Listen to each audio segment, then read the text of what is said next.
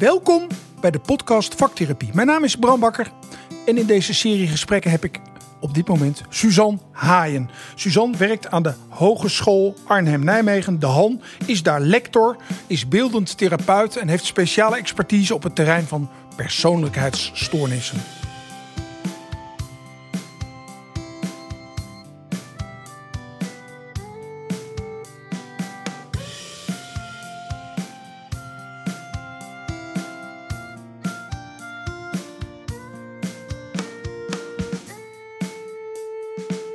Suzanne, welkom. Ehm, jij bent volgens mij de eerste en de laatste lector in, in deze serie over vaktherapie. Dus, dus help mij even, wat is een lector? Ik ken nog net rector. Wat is een lector?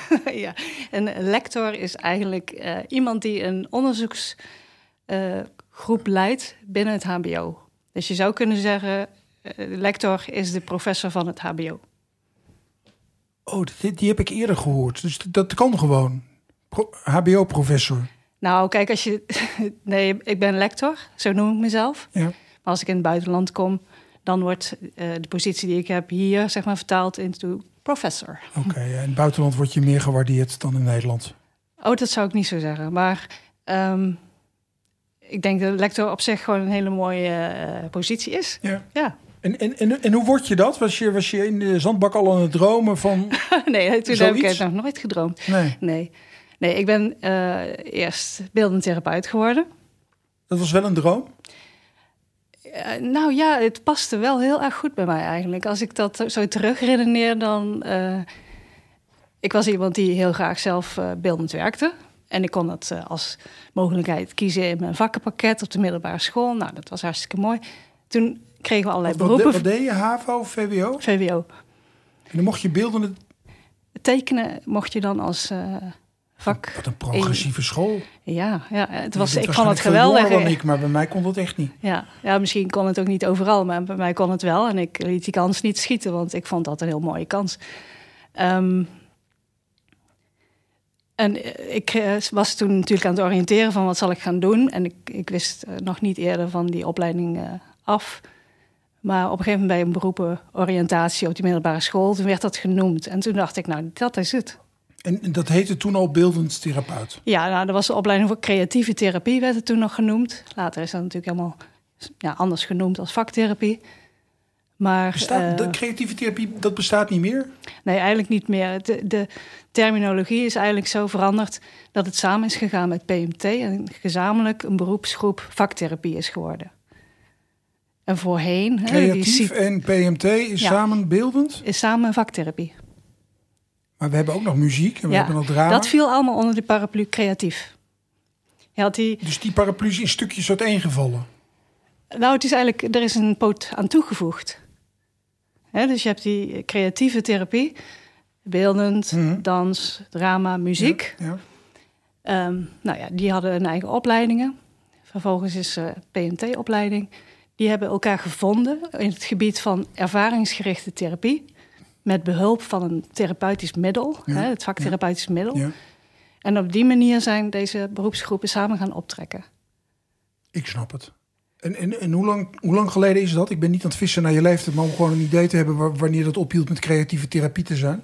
Ja, in mijn hoofd is dat misschien ergens in 2017, 18 of zo geweest. Nee, zo veel, kort geleden? Nee, veel eerder, veel eerder.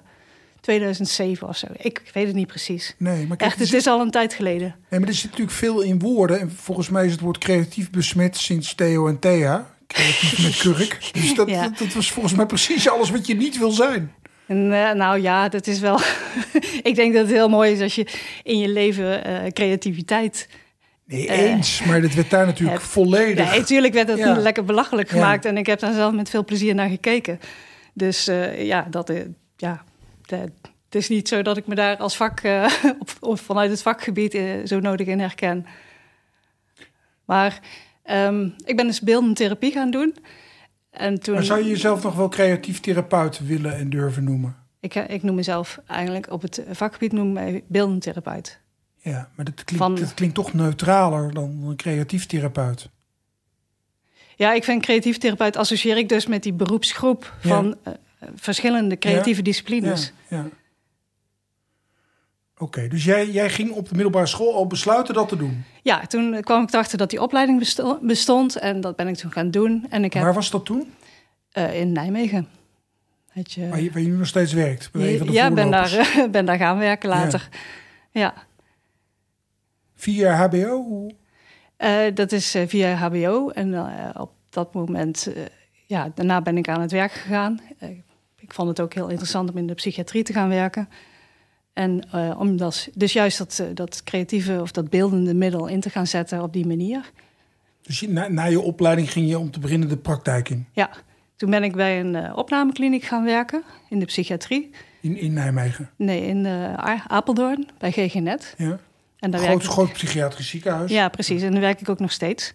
Dat doe je er nog bij? Ja, ja dat doe ik ernaast, ja. Ik, het is ernaast. Ik, bedoel, ik heb gewoon deeltijdlector. Ik, Waarom ben je... ik heb gewoon twee werkgevers. En ja, ik vind dat juist eigenlijk heel belangrijk en interessant naast elkaar. Omdat dit ja, de praktijk maakt dat ik gewoon echt met mijn uh, voet in de, in de praktijk blijf. Ja. En daarnaast heb ik de mogelijkheid om uh, ja, op andere manieren met het vak bezig te zijn als het gaat over onderwijs en onderzoek doen. Ja, want in Apeldoorn onderzoek je niks. Jawel, juist wel.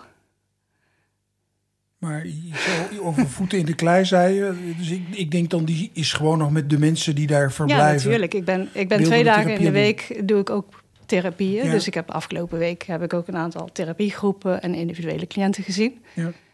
En op andere dagen dan ben ik lector of werk ik bij de masteropleiding. Dus ik... En je haalt je onderzoeksdata voor je werk in Nijmegen, die haal je in Apeldoorn? Ja, soms wel. Het is, uh, eh, GGNet is een, is een duurzame samenwerkingspartner voor het lectoraat. Dus dat is ook heel mooi dat, dat, dat je op van die manier... Van van jou? Hoe bedoel je? Heeft dan, heeft dan uh, eh, GG net een, een overeenkomst met de Han? Of ja. ben jij in persoon? Nee, ja, ik werk natuurlijk Ja. bij beide plekken. Ja. Maar eh, het lectoraat is gestationeerd bij de Han. Hè. Dat is van de Han. Ja. Maar dat heeft een duurzame samenwerking met GGNet. Oké. Dus En- op en- die en manier Voor, voor, wie, voor wie weegt dat het zwaarst? Ik denk dat beide partijen daar een duidelijk belang en waarde aan hechten. Hè, want het is niet voor niks dat dat ja, zo wordt voortgezet. Ook nu weer voor de komende zes jaar. Hè, Ja. Het lectoraat is Maar net kijk, vanuit de hand kan ik het goed begrijpen. Want die, als je onderzoek wil doen, dan heb je mensen nodig die je kunt onderzoeken, data. Mhm. Dus dan is dat, is dat een fijne deal. Ja, en ook omdat eh, vanuit eh, de hogeschool is het heel belangrijk dat onderzoek, onderwijs en praktijk heel Ja. dicht bij elkaar liggen. Hè? Ja. Dus dat je praktijkgericht onderzoek doet. En dat, dat doe je dus het beste door goed met elkaar samen te werken. Ja. Maar de, de vraag die ik eigenlijk heb is... komt er ook wel eens uit Apeldoorn een onderzoeksvraag Ja, naar Nijmegen? Ja, ja in GG, bij GGNet werk ik eh, bij Shelta, Expertise Centrum voor Persoonlijkheidsproblematiek. En ehm, Dat heette vroeger anders. ja, dat heette vroeger ooit De Venne. Ja. Ken je Oké. het? Ja, maar in de GGZ krijgt altijd alles een nieuwe naam. Ja, Dus ik, ja. moet al, onder, ik ben een oude man, dus ik moet dan altijd bedenken... hoe heette dat Hoe heette dat vroeger ook alweer? ja, precies. Ehm, nou ja, daar doen we ook aan onderzoek natuurlijk. Hè. We zijn, eh, Shelta is een eh, top. GGZ. Is het natuurlijk dat je aan onderzoek doet? Nou, binnen de top GGZ is dat de vereiste. Dus eh, wij zijn een expertisecentrum. Met, hè, we zijn voor dat Oh, keurmerk, derde lijn. keurmerk gegaan. En dat betekent dus dat je onderzoek doet, dat je onderwijs aanbiedt, dat je eh, publiceert. Dat je nou ja, op allerlei manieren bezig bent met kennis te vergroten. Dus, je- dus jij bent goud waard voor beide clubjes. Ik hoop het. Nou, nee, maar je, kijk, ik mag het zeggen, jij niet. Maar eh, dan heb, heb- ben je wel heel centraal. Want hoeveel, hoeveel mensen zitten aan beide kanten? Dus je hebt een speelfunctie. Ja, ja. En is dat, maar misschien weet je het antwoord niet, is, is, is dat, kom je dat meer tegen? Of ben je in die zin toch wel een hele zeldzame lector? Ja, ik denk wel dat het grootste deel van de lectoren uiteindelijk alleen in het onderzoek zitten, zeg maar. Dus ik kan me voorstellen dat dit wel re- ja, relatief zeldzaam is. Ja. Maar Nou ja, kijk, ik was ooit, toen ik psychiater aan worden was, ook onderzoeker. Het bleek op termijn gewoon niet te combineren. Dus uiteindelijk moest je ergens kiezen. Dus je ging voor het onderzoek. Dan liet je de patiëntenzorg achter je. Of je ging voor de patiëntenzorg en dan kon je het onderzoek niet meer bijbenen. ja, En Ja. dat, dat is dus wel in jouw vakgebied ook een beetje aan de hand. Dat, dat je Ja, nou ja, zo doe ik dat eigenlijk nu al een aantal jaren. Ja. En eh, hoop ik dat ook nog te kunnen gaan voortzetten op deze manier. Dus eh, ja, ik vind het heel fijn om dus ook nog de, de connectie met de praktijk te hebben. Ik begrijp het heel goed. natuurlijk niet eh, dat dat heel veel dagen in de week kan zijn, want dan, dan kom je niet aan onderzoeken toe. Mhm. Dat vraagt natuurlijk ook heel veel tijd en energie Ja. om daar echt vol voor te gaan. En, en dan ga je nu ook nog een proefschrift schrijven? Of heb je dat zelfs Dat al heb gedaan? ik al gedaan. Nee, in 2018 ben ik gepromoveerd. Ik was toen de eerste beeldend therapeut in Nederland die promoveerde. En ehm, ja, daar is natuurlijk ook het proefschrift eh, verschenen. En bij, wie- bij wie promoveerde je? Eh, Giel Hutjemakers en eh, Dat Suzanne van. Horen. Ja, Ja, dus sociale wetenschappen Ja. van de Radboud Universiteit. ja. Suzanne van Horen, die was, werd later bijzonder hoogleraar vaktherapie. Die was mijn co-promotor, of uiteindelijk ook mijn promotor toen ze hoogleraar werd. En William van der Veld. Dus dat was het team waar ik een paar jaar mee heb opgetrokken daarvoor.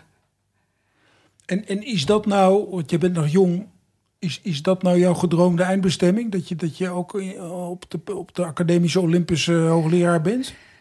Nou, ik vind ja, eigenlijk eh, waar ik op dit moment staat, vind ik eigenlijk ook al hartstikke mooi. Eh, in die zin van dat ik eh, merk dat het, het onderzoek echt zo in combinatie met de praktijk vorm kunnen geven. En ook de ondersteuning daarin heel erg te voelen vanuit verschillende partijen en ook vanuit het werkveld. Want ja, er zijn heel veel eh, vaktherapeuten die ook wel voelen van ja, dit is nodig. Hè? Onderzoek is nodig voor dit, voor dit vakgebied. Dus er is heel, eh, ja, toch wel vrij soepel coöperatie te vinden met veel mensen. Dus ik, eh, ja, wat dat betreft vind ik dat ik eh, een ontzettend leuke plek heb Ja, nee, op ik, dit stel, ik moment. stelde ook eigenlijk een gewetensvraag. Want ik, ik vind namelijk heel erg dat je dit de rest van je leven moet blijven doen. Want als, als je zo'n bijzondere positie hebt, die moet je nooit meer opgeven. De dag dat je ophoudt Hm. met je voeten in de klei te staan, kom, kom je er ook niet meer terug. En de dag dat je geen onderzoek meer doet, sta je alleen Ja. nog met je voeten in de klei. Ja, dat klopt. Nee, dus ik ben eigenlijk heel blij met de positie zoals Ja. ik nu heb. En, Ja, het is een balanceeract Ja. in feite. Nou ja, het gaat eigenlijk heel goed. Het, het groeit ook. Ik ben dus in 2019 begonnen met het lectoraat en het lectorschap. Ja. En eh, toen voelde ik me een soort van eenmansorkestje. Met eh, ja, zo'n eh, bekken op je hoofd en een trom voor je. En ja, dat je alles in je eentje aan het doen bent. Eh, inmiddels eh, ja, zijn er een heel aantal onderzoekers om me heen. En is afgelopen vrijdag eh, ja, weer voor zes jaar bijgetekend. Weet je wel, met de mogelijkheid om te verbreden en te verdiepen. En, en dat stuur jij dan die onderzoekers aan? Ja. Dus je, je bent een supervisor? Of hoe, Ja, soms- ook een soms doe je- co-promotor inmiddels. Ja, ook. Dat kan ook. Ja, ja er zijn verschillende mensen bij wie ik co- co-promotor ben op dit moment. Ja. Er is zelfs ook iemand uit Amerika die met betrekking tot VR en vaktherapie bezig is. Oh, wat goed. Dus eh, ja, eh, ik vind dat ook heel erg leuk. Nu zit je ineens op, aan de andere kant van, van die lijnen. hè, En dan merk je van, oh ja, zo, zo is het om, om mensen daarin te begeleiden en eh, die processen mee te kunnen Ja. beleven. En het, ik vind dat heel erg mooi om te, om te doen. En, en zie je het als een voor- of een nadeel? Of maakt het niet uit dat je dan, als, als je bij Suzanne onderzoek doet... en je wilt daar een proefschrift over maken... dat je dan nog een academisch hoogleraar nodig hebt? Ehm, je bedoelt bij Suzanne van Horen? Nou als je een Of- proefschrift schrijft, zoals jij... dan, dan Ja. moet er uiteindelijk een academische professor... en dat, dat ben jij niet. Ja, nee, dat is, dat is nog niet zo. En eh, dat, eh, ehm, ja, wie weet dat het daar een keer naartoe gaat. Hè? Er zijn natuurlijk nu best wel wat discussies gaande over het professional doctorate. Hè? Dus de mogelijkheid om te promoveren bij eh, het HBO. Of het, kijk, hoe, ja, hoe het zal gaan met het promotierecht voor lectoren. Ja, dat moet Dus, toch eh, komen? Ja, nou ja, wat mij betreft wel. Wie is er tegen? En ik denk dat dat een hele discussie is tussen universiteiten en hogescholen. Maar dan- waarbij dan zijn ze bang voor, voor, voor, voor verdunning of zo bij de universiteit. Ja, ik weet niet. Dus soms dan zie je dat het onderzoek ook wel een beetje naar elkaar toe beweegt. Hè? Dat de univer- universiteit wat meer eh, kijkt naar praktijkgericht onderzoek. En binnen de hogeschool kijk je ook wat meer ook weer naar... Ja, de- dat je meer eh, ja, onderzoek doet richting eh, wat je normaal gesproken Ja. misschien sterker bij de universiteit ziet. Ja. Dus het is ook, soms is het politiek en soms is het inhoud. Vaak is het politiek. Toch? Nou ja, het onderzoek wat jij gedaan hebt, vereist toch niet dat je van tevoren een master hebt? Wat ik gedaan heb, eh, eh, ja, officieel was dat volgens mij niet zo. Ik had wel een master op dat moment. En toen ik, bedoel, met de je had het ook begon. kunnen doen zonder dat je een master had. Dus je hoeft toch niet eens psychologie te studeren om dit type onderzoek te kunnen doen. Nee, maar dan, dan heb je in ieder geval die hoogleraar nodig die zegt Ja. van nee, ik Ja. geloof daarin, Ja. jij, eh, ik wil jou begeleiden. Ja. Dus daar heb ik het voordeel mee gehad dat, eh, ja, dat er voldoende mensen om mij heen waren die zagen van nou, we zien dat jij die kwaliteiten hebt, we zien Ja. dat dit kan slagen, daar gaan we voor. Ja. Ja. En het, het is misschien wel leuk om te noemen dat het eigenlijk ook een beetje begon bij, eh, eh, bij de richtlijn persoonlijkheidsstoornissen in 2008, zeg maar. Toen mocht ik vanuit de FVB mocht daar vertegenwoordiging doen voor de vaktherapieën. Op dat moment samen met de collega PMT, FVB noem je het? de Federatie Vaktherapeutische Beroepen. Dus onze beroepsgroep. Ja, nee, maar die afkorting hebben we gek genoeg tot nu toe niet gehad. De, Ja, F, dat is ook de bijzonder, FVB. Ja, ja, precies. Dus ik ging die FVB vertegenwoordigen Ja. in de grote richtlijnwerkgroep voor persoonlijkheidsstoornis. Dus multidisciplinaire nationale richtlijn voor persoonlijkheidsstoornis. En daar merkte ik van ja, ik moet eigenlijk proberen een tekst te schrijven voor het vak wat mij zo te harte gaat. En eh daar wordt heel streng gekeken naar van ja, de, alleen de randomized controlled trials. Hè, dus de vergelijking Ja, ja, van de ja. ene groep met de andere groep. de de Eh, psychiater Baviaan eh, eist een RCT. Ja. Precies, en de rest valt van tafel. Ja. Dus ik had echt het gevoel van, oh ja, we komen echt, we staan hier met lege handen. Hè, we hebben eigenlijk heel veel te brengen en te melden. En tegelijkertijd hebben we dit onderzoek nodig om ja, daarin stappen te kunnen zetten. En hoe heb je dat gefixt? Nou ja, toen ben ik dus eh, bij mezelf te raden gegaan. Zo. Ja, ik heb natuurlijk op dat moment gewoon zo goed mogelijk in de literatuur gezocht. En we hebben ervan van gemaakt wat we konden. Maar vervolgens ben ik ook wel bij mezelf te raden gegaan van... goh, maar dat betekent eigenlijk ook dat, we, dat ik misschien wel die die stap moet gaan zetten... om iets met onderzoek te gaan doen. Net als een hele hoop anderen misschien. Maar goed, ik heb me dat eh, aangetrokken. En toen ben ik in het promotietraject gestapt gericht op persoonlijkheidsstoornissen en de effectiviteit van, eh, van beeldende therapie. Je therapeut heeft je niet weerhouden en je scheiding ook niet. Je, je moest dat doen. Ja, nee, ik heb eh, daar mooie ondersteuning bij eh, gehad van thuis uit. Gelukkig. Je ging, wel- je ging wel wat aan. Ik maak Ja, een nee, zeker. over van jee, Nou, je, daarom bent, heb ik je het- bent daar wel een weggetje ingeslagen, hè? Dat klopt. En dat heb ik me ook even heel goed afgevraagd. Zo van ja, is dat, En- en wil ik je- dit wel? En wist je van tevoren hoe groot het zou worden? Nee, Nee. dat niet natuurlijk. Nee, het, nou ja, het leuke is wel geweest zeg maar, dat het hele onderzoek wat in de, in de proefschrift staat... en de resultaten die daaruit zijn gekomen... Ja, die hebben ook wel echt geleid tot een, ja, een andere tekst in de richtlijn op dit moment. Dus afgelopen Eer van, je, herziening... eer van je werk. Ja, nou ja, dat is ook denk ik waarom je onderzoek doet. Je wil uiteindelijk daar impact mee hebben op Nee, eens. eh, de praktijk promoties, eh, dingetje, proefschriften verdwijnen niet onderin een la. Ja, ja. Dus het- heeft in de praktijk wel iets gedaan. ja, dat heeft in de praktijk ertoe geleid dat het nu steviger in die richtlijn staat. Dat was je En burn-out natuurlijk- wel waard. Ja, nee, gelukkig niet burn-out geweest. Even, even, even bijkomen, maar het was de Ja. moeite. Ja. Ja. Nou ja, weet je wat het is? Op het moment dat je dingen doet waar je enthousiast over bent... Ja. of eh, voor een vak wat je heel erg... eh, eh, eh, ja, wat je te harte gaat... ja, dan, eh, dan kun je ook een hoop verzetten. Tenminste, dat is mijn ervaring. Ja, Op het moment dat, je, dat het... Als burn-out preventie inhoudt een 36 uur werkweek... dan heb je toch wel een risicootje genomen. Ja, ja, ja. Ik voel, ik voel het niet als, eh, als dusdanig zwaar... Als, eh, ja, als je weet waarvoor je het doet... of waar je voor, hè, dat je daar juist heel enthousiast voor bent. Nee, maar kijk, jij, jij maakt het kleiner... en ik probeer toch nog wel een beetje of toe te zwaaien. Want ik heb ook ooit een opleiding gedaan... en ondertussen een proefschrift geschreven. Die prijs was toch wel hoog. Ja. En terwijl ik het deed en het ook nog gehaald heb... realiseer ik me ook hoe weinig gekken er zijn die het doen. Ja. En dat weet jij ook. Zeker Er ook als buitenpromovendus. Hè? Ja. ik weet niet hoe jij dat hebt gedaan, maar... Nou, ik, ik, ik moest het in één aanstelling, dat was nog erger. Oh ja. Dus ik, ik werd voor 40 uur per week betaald en eh, ik werd verondersteld 70, 80 uur te maken. Oké, ja, dat is ook wel erg heftig, ja. Ja, dat is wel het systeem. En dat, daar, daar hebben we het natuurlijk toch wel over. We hebben het over het werkveld, we hebben het over het onderzoeksveld. Ja, En hoeveel mensen lukt het om dat, om dat te combineren? En Ja. veel mensen waar Ja. ik mee ben opgeleid werden hoogleraar, die zien amper meer een patiënt. Mhm. ja. Of, of ze haalden het niet, of ze zwaaiden af, zoals ik. en hebben nooit meer een artikel geschreven. Ja. Ja, ik heb ook juist ook wel gevoeld van, uh, doordat ik uh, als buitenpromovendus zeg maar, onderzoek en praktijk combineerde, dat ik daardoor soms makkelijker dingen kon realiseren, omdat ik de instelling al binnenuit ken. Weet je wel, op het moment dat ik daar bezig ben met te organiseren dat ik het onderzoek überhaupt kan mhm. uitvoeren, dan mhm. krijg je toch uh, ja, links en rechts de coöperatie die je hoopt. Ja. En dat, uh, dat helpt ook enorm natuurlijk. Ja. Even naar die persoonlijkheidsstoornis. Is, is, is dat dan gewoon een kwestie toeval dat je daar ooit belandde? Of had je gekozen voor, voor, die, voor die setting? Um, nou, in eerste instantie kwam ik uh, bij een opnamekliniek. Dat is het begin van mijn carrière. En dat vond ik heel erg leerzaam. Maar wel bij GGNet, bij GGNet. Dezelfde instelling? Ja, dezelfde instelling. Ik, leg de klemtoon verkeerd. GGNet of GGNet? Ja, maakt mij niet zo uit GGNet, zeg ik altijd zelf. Ja. Uh, in Apeldoorn, ja. Um, dus ik ben begonnen bij die opnamekliniek. Ik heb heel veel verschillende ziektebeelden daar meegemaakt. En dat ik dacht van, oh, dit is ontzettend interessant. Ook om te zien hoe dat in het beeldend werk uitpakt. Maar ik miste uiteindelijk wel een beetje de, de langere therapeutische processen.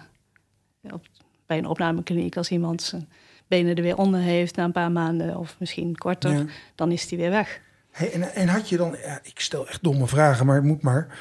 Als ik het niet weet, weet de luisteraar het misschien ook wel niet. Had je, had je dan het handboek beeldende therapie uh, voor psychiatrische opnameafdelingen? nee, nee, helaas. Waar, waar, haalde je, waar haalde nou ja, je, waar haalde je kennis vandaan? Nee, serieuze vraag, ja, hè? Nou, er zijn natuurlijk wel allerlei boeken over geschreven. En uiteindelijk heb ik zelf ook een paar boeken geschreven daarover.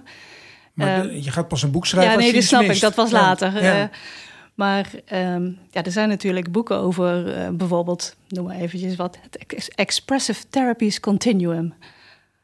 Oké. Laat even de stilte vallen. Ja, nee, ja, het is duidelijk dat je ook een, echt een onderzoeker bent. In maar nee, dat, ik vind dat model wel belangrijk om even te noemen, omdat dat geeft eigenlijk wel een mooi uh, raamwerk van dat je soms op een heel cognitief-symbolisch manier kunt vormgeven. Uh, soms misschien naar de waarneming en vanuit gevoel.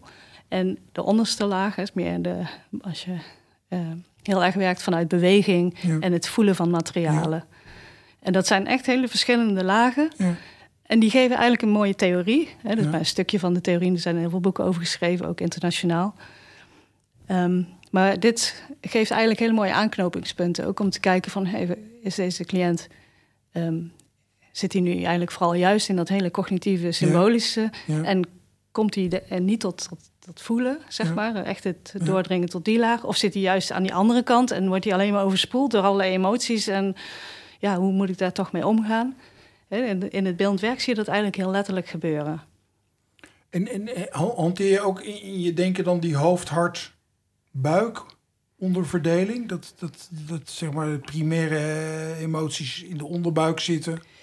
Nou, het is wel zo dat het lichaam, zeg maar, heeft natuurlijk heel veel ervaringen als daar opgeslagen. Hè? Dus uh, als je bijvoorbeeld uh, Body Keeps the Score van Bessel van Kolk daarop naleest. Of... Maar voor veel psychiaters is nog steeds alternatief, hè? laten we dat niet vergeten. Ja, nee, klopt. Hij is 76 en, eh, ja. en veel psychiaters zijn, nemen hem nog steeds niet serieus. Ja, en dus, ja, er zijn heel veel anderen die ook op datzelfde vlak zitten, zeg maar, waarbij het gaat over...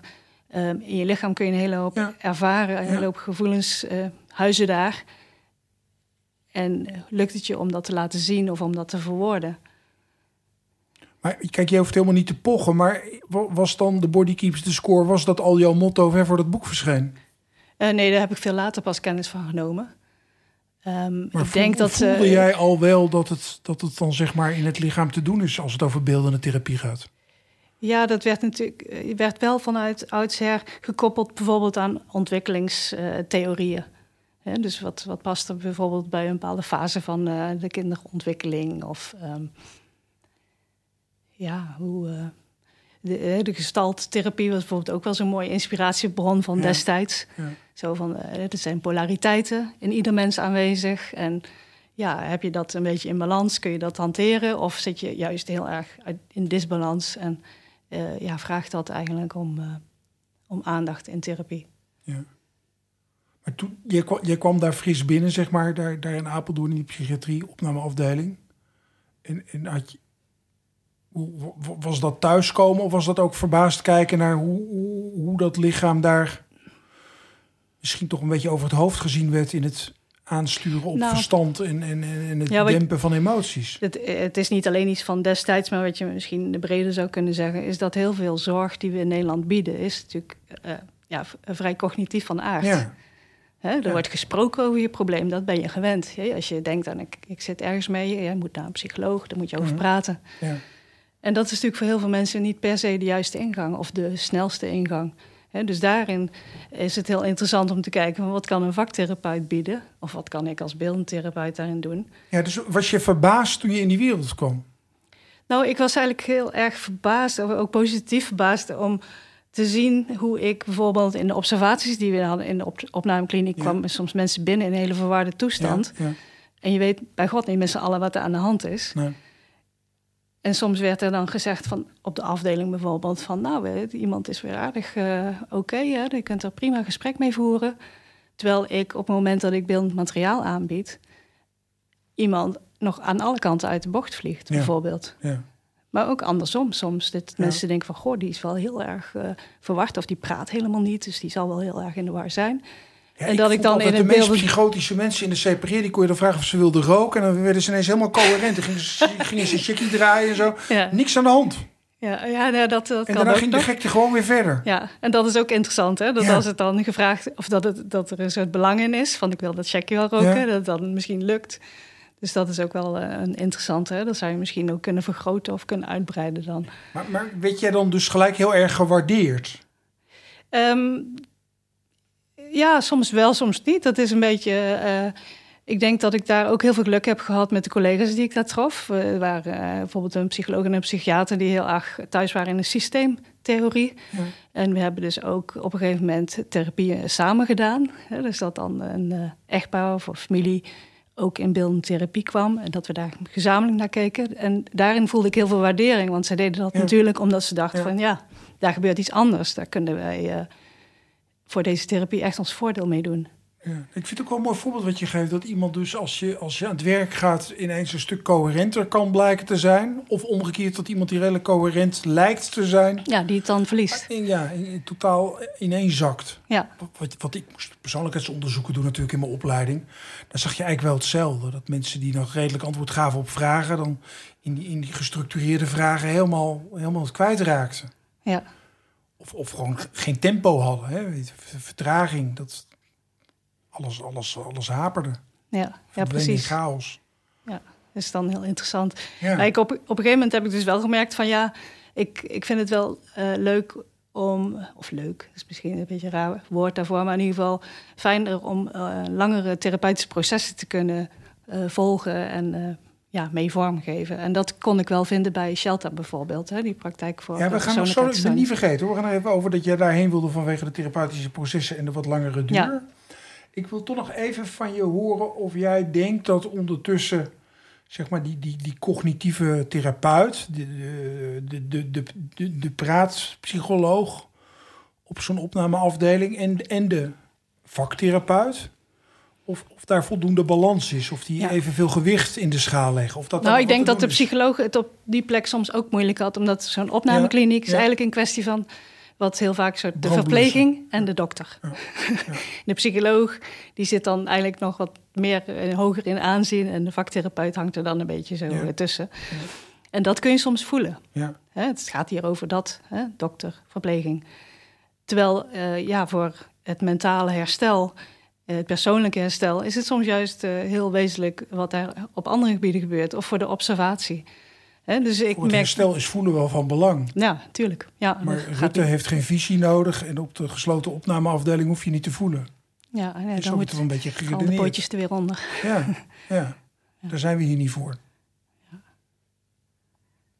I- Is daar, is daar nu Toch heb ik daar ook hele mooie therapieën meegemaakt. Dat is, is daar nog veel te doen? Of, of, of gaat dat de goede kant uit? Hoe, hoe kijk je ernaar voor wat je er nog van meekrijgt? Ik, ja, dat, ik kan dat nu niet zo goed zeggen. Zeg maar. ik, heb, ik weet niet precies wat daar nu op die afdeling gebeurt. Of eh, wat er in, in de landen zeg maar, op dat soort afdelingen gebeurt. Ja. Ik, ja, Maar jij ging, jij ging vanwege je behoefte aan langere trajecten en meer therapeutisch...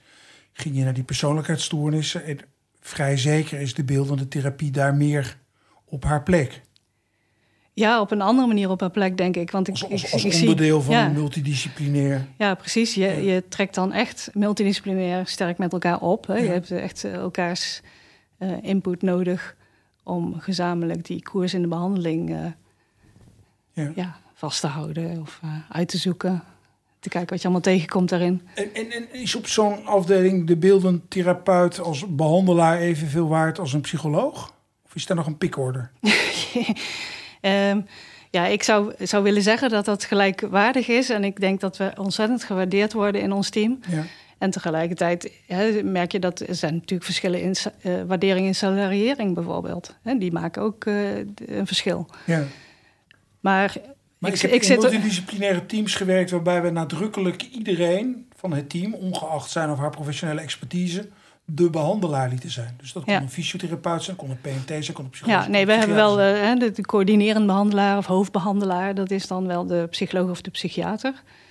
En, eh, maar we noemen ons als teamleden, zeg maar, we zijn wel allemaal behandelaar. een, een team van behandelaren. Ja. En in het team waar ik nu in werk, hebben we ook een muziektherapeut bijvoorbeeld en een eh, psychomotorisch therapeut. En ik vind het heel mooi, juist om te zien in die multidisciplinaire samenwerking, dat ook daarbinnen zie je wel die aanvullende waarden ten opzichte van elkaar. Ja. Je ziet dan eh, dat bijvoorbeeld soms gezegd wordt van ehm, iemand is nog helemaal stil in de gesprekstherapie, iemand komt nog helemaal Ja. niet op gang. Ja. Terwijl eh, wij vanuit de vaktherapie vaak dan met z'n drieën wel roepen van ja, maar wacht even, wij zien al hele andere dingen Iets gebeuren. anders, ja. Wij zien dat iemand in actie komt. En Ja. andersom kan het ook zo zijn. Hè? Dat, eh, ja, dat, dat bijvoorbeeld gezegd wordt van... nou, iemand heeft een mooie eh, verbale inbreng gedaan. En dat wij zeggen van... ja, en toch zien wij dat iemand eigenlijk nog niks toelaat... of niks probeert. Hè? In het doen geen stap verder durft te zetten. Ja.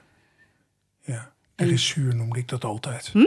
Goed, dressuur, Dressuur? Heeft, heeft geleerd om netjes te zeggen wat er verwacht wordt. Ja, ja, ja. ja eh, dat die is... mensen die in patiëntenjargon gaan praten of in, in therapeutenjargon Ja. over Nou, voor sommige mensen is het veel veiliger om te praten dan om in die vaktherapie te komen. Ja, natuurlijk. Je staat een beetje zo van, Ja. oh, eh, helemaal uit je comfortzone. Van eh, wat, wat moet ik hier doen? Wat wordt er van me verwacht?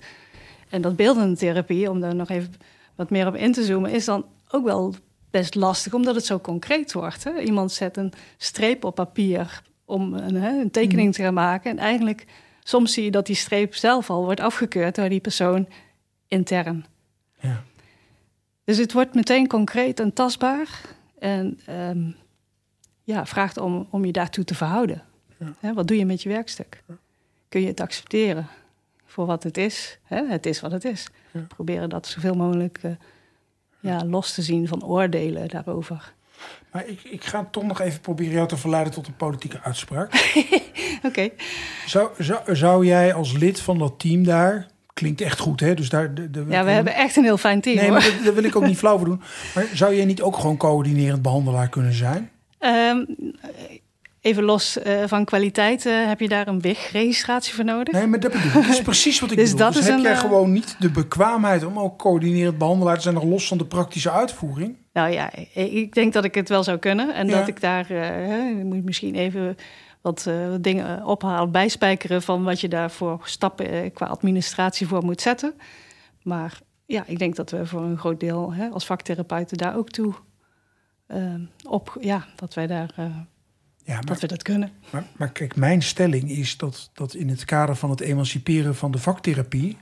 het goed zou zijn als in dat soort Ja. teams... vaktherapeuten ook coördinerend behandelaar mogen zijn. Ja, En ik hoor wat je zegt, dat BIG-nummer... dat is natuurlijk een praktisch bezwaar... ja. Maar voor, voor de gelijkwaardigheid en Mhm. het volwaardig teamlidmaatschap is het toch fijn als Ja. Suzanne, die dat al honderd jaar doet en er al een proefschrift over heeft geschreven, dat hij ook gewoon coördinerend behandelaar. ja, ja. Jij, kijkt- kijkt me een beetje meewarig aan. Jongen, waar maak je je druk over? Nou ja, weet je, ik, ik denk dat het. eh, soms eh, denk ik ook van. eh, nou, dat is niet hè, mijn rol in dit geheel op dit moment. En misschien moet ik daar ook niet zo rouwig om zijn. Want er komt natuurlijk een hoop geregel of administratie bij kijken. Ik zie Ja, ook jij bent echt hoeveel. een heel verstandige vrouw. ik denk, waar ligt mijn enthousiasme Ja, ja, of mijn waar- passie waar voor dit waar vak? besteed ik mijn frustraties aan? Precies. Nee, ja, dit, dit-. En dan, eh, dan bijt ik me liever vast in onderzoek. Dat begrijp ik, dat begrijp ik. Maar Dan stel ik hem in gewijzigde vorm nog een keer. Waar kunnen we de positie van de vaktherapeut, de beeldentherapeut, de muziektherapeut... in, in zo'n belangrijke, kwalitatief hoogwaardige, gespecialiseerde behandelzetting als bij Shelter Mhm. Ja. in Apeldoorn... Waar, hoe kunnen we die positie nog bekrachtigen? Nou, ik denk dat. Of is het helemaal niet nodig? Dat mag ook, hè? dan ben ik gek. Nou, ik denk dat, dat eh, het plek waar ik werk dat eigenlijk eh, relatief goed voor elkaar heeft. Hè, dus de top GGZ-certificaat hebben wij voor een deel gekregen... omdat we die vaktherapeutische onderzoekslijn hadden bijvoorbeeld. Ja. Hè, dan zie je hoe belangrijk dat Dus gedeelte... ze hebben jou wel nodig gehad. Nou ja, en mijn collega's daarin, want die, die, die dragen daar ook een steentje aan bij. Jij bent toch van het vaktherapeutisch onderzoek bij Shelter? Ja, ik trek dat. Ja. Ja, Dat is jou nodig, ja, zeg ik. ja. Maar eh, ja, Maar kijk, het volgende probleem, en dat is hier al vaker voorbij gekomen. En, eh, luisteraars die het begint te irriteren, die moeten maar denken dat, dat, dat het mijn stokpaardje is. Ik denk dat het een terugkerend thema is. De vaktherapie is eigenlijk relatief goed vertegenwoordigd in, in die gespecialiseerde topklinische centra. Het is, het is vaak ingebed, multidisciplinaire behandeling, klinisch, ja. dagbehandeling. En, nu, en polyklinisch ook. nou, daar zit, daar zit wel mijn vraag. Ik heb het idee dat de vaktherapie in de polyklinische setting relatief Ja, ja kan minder, beter nog. minder gewicht heeft. Ja, nou, het zou wat mij betreft veel meer plek mogen hebben daar. Ja. Hè, En juist heb jij als onderzoeker een idee hoe we dat gaan bewijzen? hoe we dat gaan doen. Ja, Nou ja, dat begint eh, soms toch ook wel met eh, de benodigde onderbouwing of de, bewijsvoering te leveren voor hoe iets werkt. ja, Hè, bijvoorbeeld, eh, ik heb op dit moment een onderzoek lopen naar traumagerichte beeldende therapie. ja. En ehm, ja, op het moment dat je daar wat steviger onderbouwing voor kan krijgen Ja, of kan ontwikkelen, dan helpt dat natuurlijk enorm om dat wel meer voet aan de grond te laten hebben. ja zeker. En ehm, ja, ik vind dat ook wel heel belangrijk, zeg maar, om, om dat op zo'n stuk te doen. Want er wordt heel vaak in de praktijk wel gedacht, bijvoorbeeld bij trauma, van oh ja, dat is misschien wel iets voor bijbeeldend.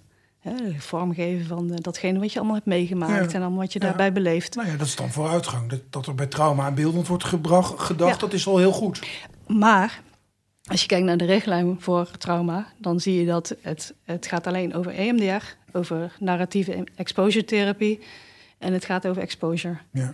En dat is wat er eerst wordt ingezet. Die beeldende therapie bungelt daar in, in vierde instantie een keertje, een keertje achteraan. En dat vind ik eigenlijk heel erg jammer. Hè, wat Ja, mij betreft zou dat veel 20 meer vooraan 20 moeten. alternatieve trauma-interventies die er allemaal ook niet in Ja, maar het is ook belangrijk Ja. om misschien al in een veel eerder stadium te kijken van ja, wat sluit het beste aan bij deze cliënt? Hè, waar heeft hij eh, een gevoel bij van nou, daar zou ik iets mee kunnen? Ja.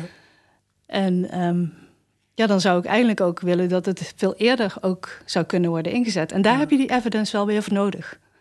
Eh, want anders kom, dan heb je toch een beetje een lastige situatie dat zo'n richtlijn eh, dat niet bes- eh, beschrijft. Maar is dat dan omdat de verzekeraar het dan niet gaat vergoeden als die evidentie er niet is? Nu zit de vaktherapie nog in die verz- verzekerbare zorg. Maar op het moment dat wij op termijn zeg maar, dat niet kunnen laten zien, dan hebben we mogelijk een probleem. Dus ik denk dat het heel belangrijk is om te werken aan evidence. En dat, niet alleen op het gebied van is het effectief, maar ook hoe werkt het dan precies en eh, wat zeggen cliënten daar zelf over? Hoe ervaren zij het?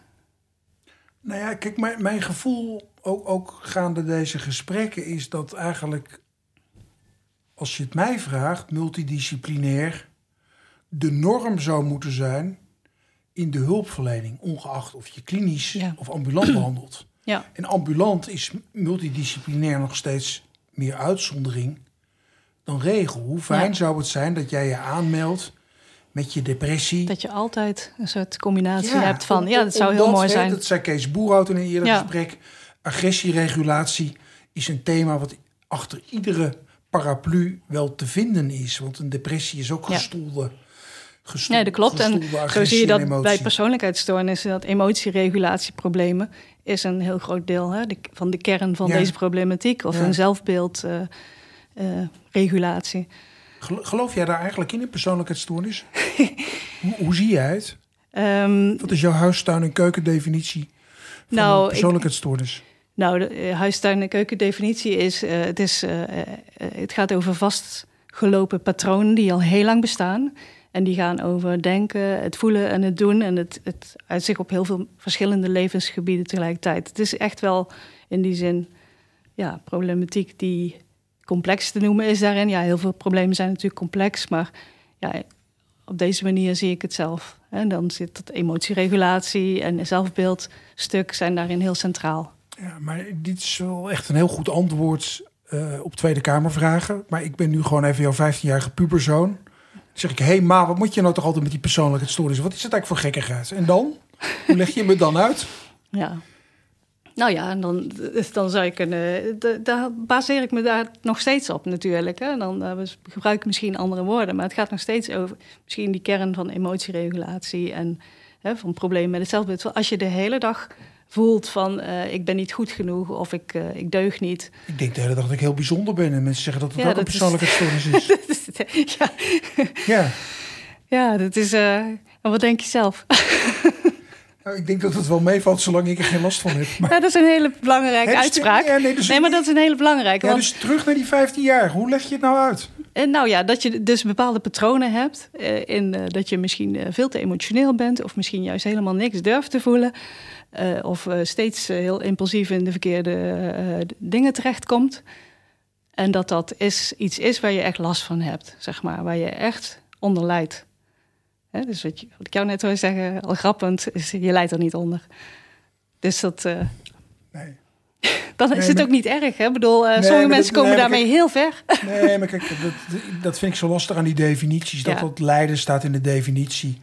En, en, en, de hele televisie is bijvoorbeeld met persoonlijkheidsstoornissen volgens mij. Maar je ziet die mensen toch niet heel erg lijden. Nou ja, nee, dat, daar ben ik niet met je eens. Ik zie dan mensen in de, in die, in de behandeling, derde lijnzorg, ja. zie veel mensen lijden. Nee, dat begrijp ik. Maar je komt daar pas als je lijdt. Maar er zijn natuurlijk heel veel mensen die het lijden buiten beeld houden. door de hele dag op de borst te kloppen. Ja, ja, en dan is het de vraag van... is het lijden op een gegeven moment zodanig dat iemand ook vastloopt op allerlei gebieden? Stel dat je daarmee je relatie uh, um, ja, kapot maakt, je werk verliest. Um, ja, dan, dan wordt het op een gegeven moment wel een ander verhaal. En dan, kan, je, dan kan die uh, je, grandiositeit weer om. gewoon hun volgende huwelijk beginnen, dat weer om zeep helpen. Die ja, op normaal hoeveelheden drank blijven gebruiken. Ja. En die, die, die nog altijd denken dat het aan de wereld ligt als er iets niet goed gaat. Ja, en nooit aan ja en zo zie je ook veel mensen die uiteindelijk, voordat die in een specialist centrum komen, dat die al acht jaar in de zorg aan het uh, zoeken zijn naar de juiste aanpak. En vaak komen ze natuurlijk helemaal niet binnen met de vraag van... goh, ik heb een persoonlijkheidsprobleem of... Uh, hè, dit, dit, het begint vaak op allerlei manieren lichter.